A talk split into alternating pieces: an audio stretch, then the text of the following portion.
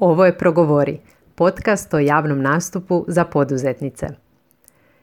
U današnjoj epizodi govorimo o tome zašto je u današnje vrijeme važno raditi na vještini javnog govora.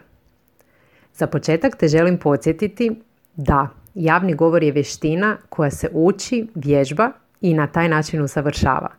Dobri govornici se nisu rodili kao dobri govornici, već su radili na tome da postanu dobrim govornicima. To znači da se i ti i ja i svatko tko ima volju i želju može pridružiti tom klubu dobrih i uspješnih govornika.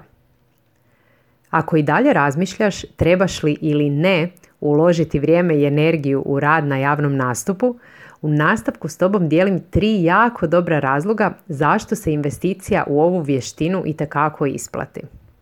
Prvo, vještina javnog govora omogućavati da se istakneš u masi. U moru sve zahtjevnijeg tržišta u kojemu su proizvodi i usluge sve sličniji, mi smo te koje činimo razliku. Mi koje pričamo svoju priču, mi koje prezentiramo. Zamisli da želiš kupiti novu torbu i želiš odabrati malog hrvatskog proizvođača. Kreneš googlati, scrollati Instagramom i nađeš na dva profila čiji ti se modeli sviđaju. Jedan profil sadrži samo fotografije, a na drugom profilu nailaziš na nekoliko videa. I kroz taj video sadržaj imaš prigodu upoznati osobu koja stoji iza tih torbi, koja ti priča kako nastaju torbe i vodite kroz proces izrade, osobe koja iznosi viziju i misiju svoga brenda. I još ti priča kako se rodila ideja o proizvodnji torbi. Mislim da nisam jedina koju bi upravo to privuklo pažnju i vrlo vjerojatno rezultiralo kupovinom. Drugim riječima, javni govor povećava konkurentnost na tržištu. Prenatrpani smo informacijama sa svih strana i kada u toj gomeli sadržaja koji konzumiramo, čujemo i vidimo kako netko samo pouzdano i suvereno govori o svom proizvodu i usluzi, predstavlja sebe i svoje ideje, uvijek ćemo prednost dati toj osobi, tom proizvodu, toj usluzi, toj ideji. I kada sam već kod ideja, dolazimo do drugog razloga zašto je važno raditi na vještini javnog govora. Zato što je javni govor alat za oživljavanje naših ideja. Vjerujem da ovo ne čuješ prvi puta. Možemo imati najinovativniju ideju na svijetu, ali ako ne uspijemo pobuditi emociju u ljudima, naša inovacija neće imati smisla. Koliko sjajnih ideja, genijalnih projekata i inovacija nikada nije zaživjelo samo zato što ih njihovi kreatori nisu znali prezentirati. A mogli su, jer ponavljam, prezentiranje je vještina. Ni Steve Jobs nije bio sjajan govornik, ali njegova ideja je doslovno zaludila svijet samo zato što je odlučio postati sjajnim govornikom.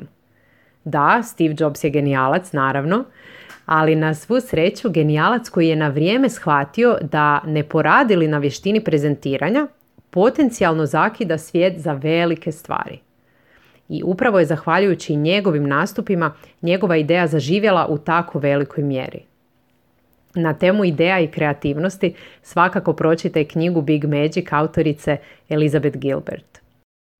I tu dolazimo do broja 3, trećeg razloga zašto se investicija u javni govor e, isplati, a to je da je javni govor sredstvo za informiranje, ali još važnije motiviranje.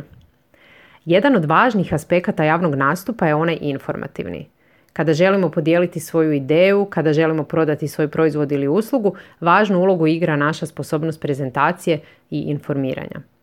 Ali ono što je još važnije, javni govor nam omogućava da motiviramo svoju publiku, da ju potaknemo da nešto počne ili prestane činiti, da promijeni svoje ponašanje, da postigne ciljeve.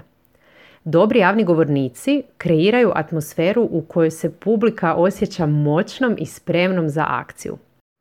Osim toga, uspješni javni govornici se lakše povezuju sa svojom publikom i lakše stječu povjerenje, što je posebno važno u poduzetništvu. I tu mi još nešto pada na pamet. Poduzetnici često pribjegavaju popustima i akcijama kako bi potaknuli prodaju. Razmisli da sljedeći put umjesto popusta dodatno motiviraš svoga klijenta. podijeliš neku inspirativnu priču, podijeliš s njim neki tajni sastojak koji će unaprijediti kvalitetu njegovog života. Jer nije sve u novcu i popustima. Sposobnost motiviranja je jako važna. Kada sam radila u korporaciji za prilično dobru plaću, i dalje bi mi puno značilo čuti motivirajuću poruku svojih nadređenih. Također, da je ljude jedino moguće motivirati novcem, u poslovnom svijetu se uopće ne bi razgovaralo.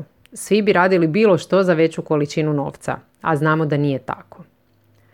Ako se još uvijek dvoumiš trebaš li ili ne raditi na svom javnom govoru, želim podijeliti još neke benefite koje ti donosi ova vještina.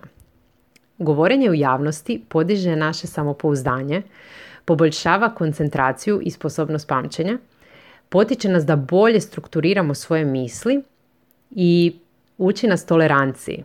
Kako izabrati prave riječi, braniti svoje i poštovati tuđe argumente. Nadam se da sam te barem malo potaknula na razmišljanje o važnosti javnog nastupa. Ako te zanima dodatni sadržaj o ovoj temi, pozivam te da se prijaviš na moj newsletter na yellowoclock.com.hr.